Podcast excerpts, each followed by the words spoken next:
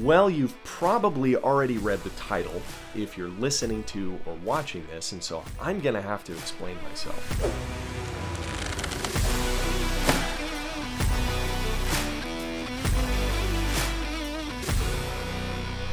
So I will. There are different approaches, I think, to the Christian worldview. There's the right approach, which is the actual Christian worldview, which we have knowledge of through natural revelation and through Scripture alone.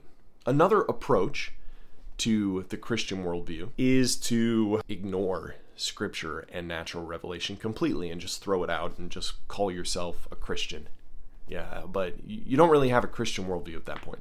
Another option is to call yourself a Christian and believe you have a Christian worldview, but you're getting your worldview not through Scripture and the revelation that God has given us in the world, but through some other source.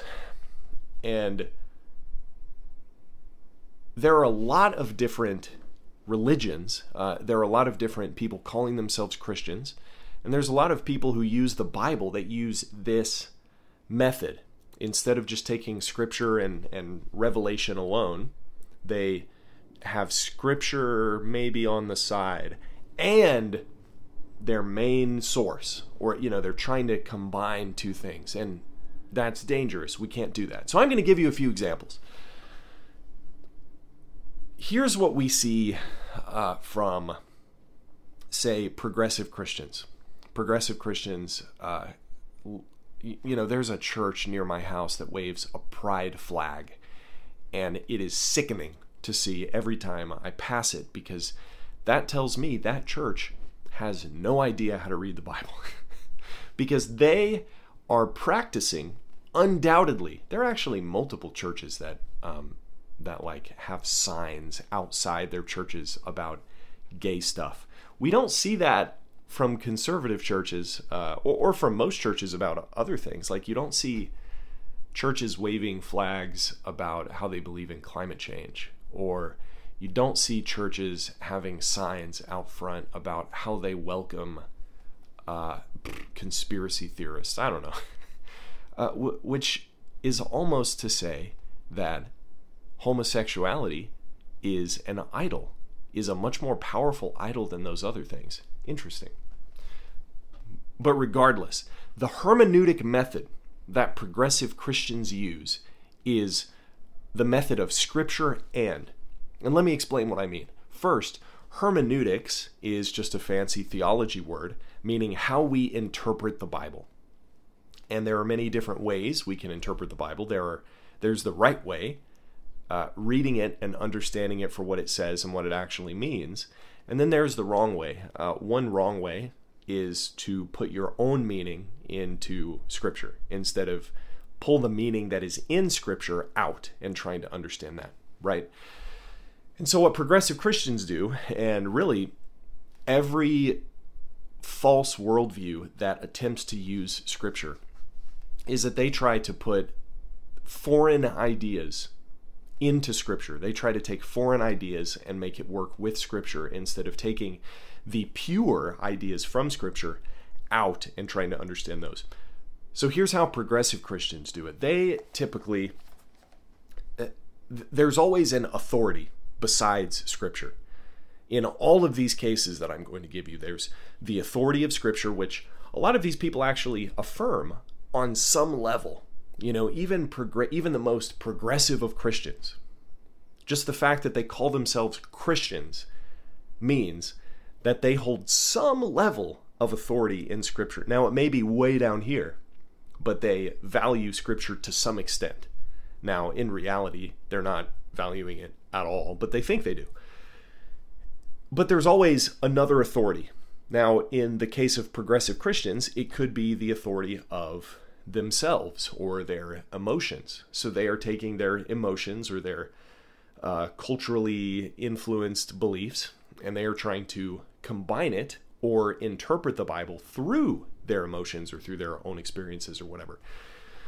Uh, in this case, they could also be progressive Christians, could also be using the authority of, like I said, the culture, but they could also be using the, the authority of certain experts who they agree with. Not experts who are objectively correct about the things they're saying, but, uh, you know, like pull a, pull a gay scientist out of a hat and say, like, oh, well, this guy says that, you know, sexual deviancy is totally normal and fine. And so we know that science properly understood has to agree with scripture and therefore i'm going to interpret scripture through my understanding of what this one expert said one time about homosexuality and science right so there's always some other authority i think whenever we are dealing with false worldviews there is always going to be some kind of conflict of authority and that could be an external authority or it could be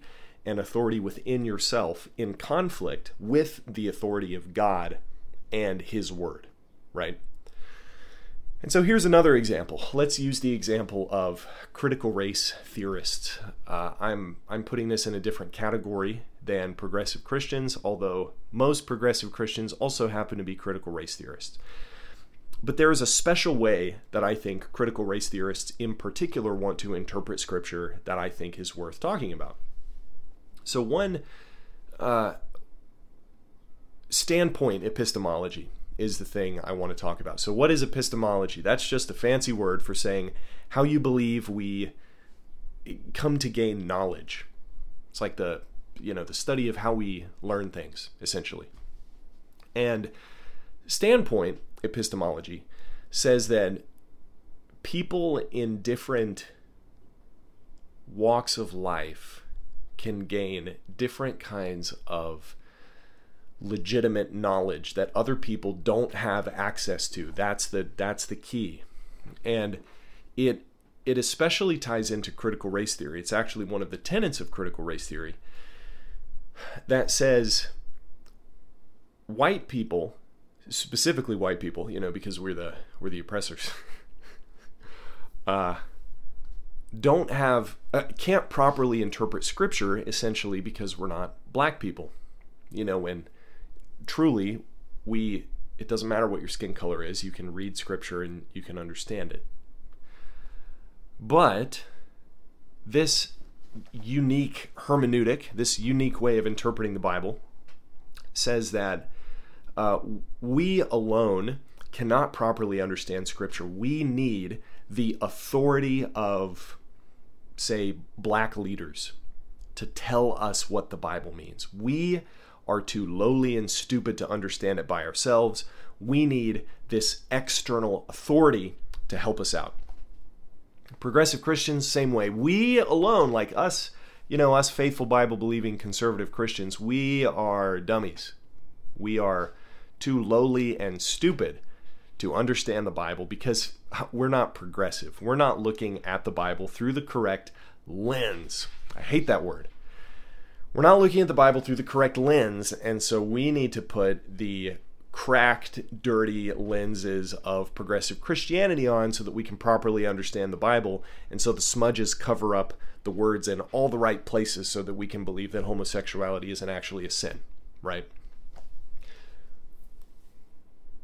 I think all of these different religions they're different religions they're different worldviews they're they're whole different ways of coming at not only the world but at scripture. And they attempt to use scripture like they attempt to to hold some level of value to scripture and i think that's telling in and of itself because they don't need to use scripture but they do. Uh, so it's like they're intentionally trying to corrupt christianity but we also actually see this in other religions. We see in Mormonism, Mormons, which is an entirely different religion, they are not Christians, but many of them will call themselves Christians at the very least, uh, as to try to uh, unify with Christians as a Trojan horse so that they can get in and then make you believe all the other crazy stuff that they believe. But Mormons have some level of value for Scripture. They use the King James Version of the Bible, and at the very least, they don't change the words like the Jehovah's Witnesses do. But the Bible alone is not their authority. They don't believe in sola scriptura. It's the Bible and the Book of Mormon. Jehovah's Witnesses, like I said, same thing. It's the Bible and the authority of the Watchtower. Muslims, same thing. They hold some level of authority in Scripture. They believe it, you know, we can't properly understand it or it's corrupted. And so we need the words of Muhammad to properly understand Scripture. We need the authority of the Quran to properly understand Scripture. So, how does all of this tie into Thomists? Why are Thomists? Uh, what what do Thomists, trannies, drag queens, and progressive Christians and CRTists have in common? Well, Thomas Aquinas is where the word Thomas comes from. And I've been on a Thomas Aquinas kick recently, reading lots of books about Thomas Aquinas.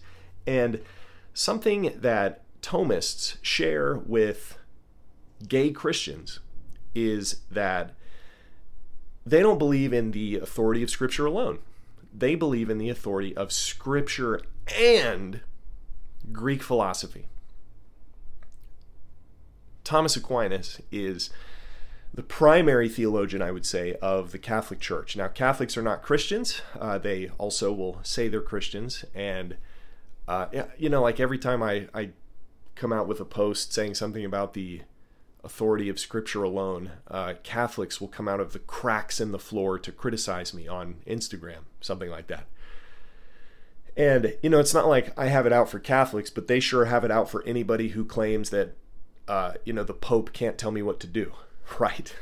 And so it's not the Bible alone for Catholics. It's not scripture alone. It's scripture and church tradition.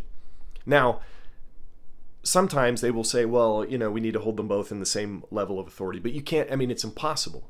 You, you cannot have two lords. The Bible says that, incidentally, if you happen to believe what the Bible says. but one authority has to win out in every situation. You either have your emotions as your Lord or the Bible. You either have your race as your Lord or the Bible. You either have your sexuality as your Lord or the Bible. You either have books by dead guys wearing pointy hats as your Lord or the Bible. You either have the tradition of a fallen, unfaithful church who persecuted and killed faithful Christians for hundreds and hundreds of years as your authority or scripture. And you got to pick. You got to pick. You can't pretend to have scripture as your ultimate authority and have any other Lord. Has to be scripture alone. And in our own lives, I think just because of the culture that we live in and because everybody finds such an easy time at hating what the Bible says about many things, we can uh, throw away the authority of Scripture and replace it with other things, either if it's the authority of some expert or the authority of what the culture says about things or the authority of my own beliefs that I've picked up or my own emotions. But it's always Scripture and with false theologies.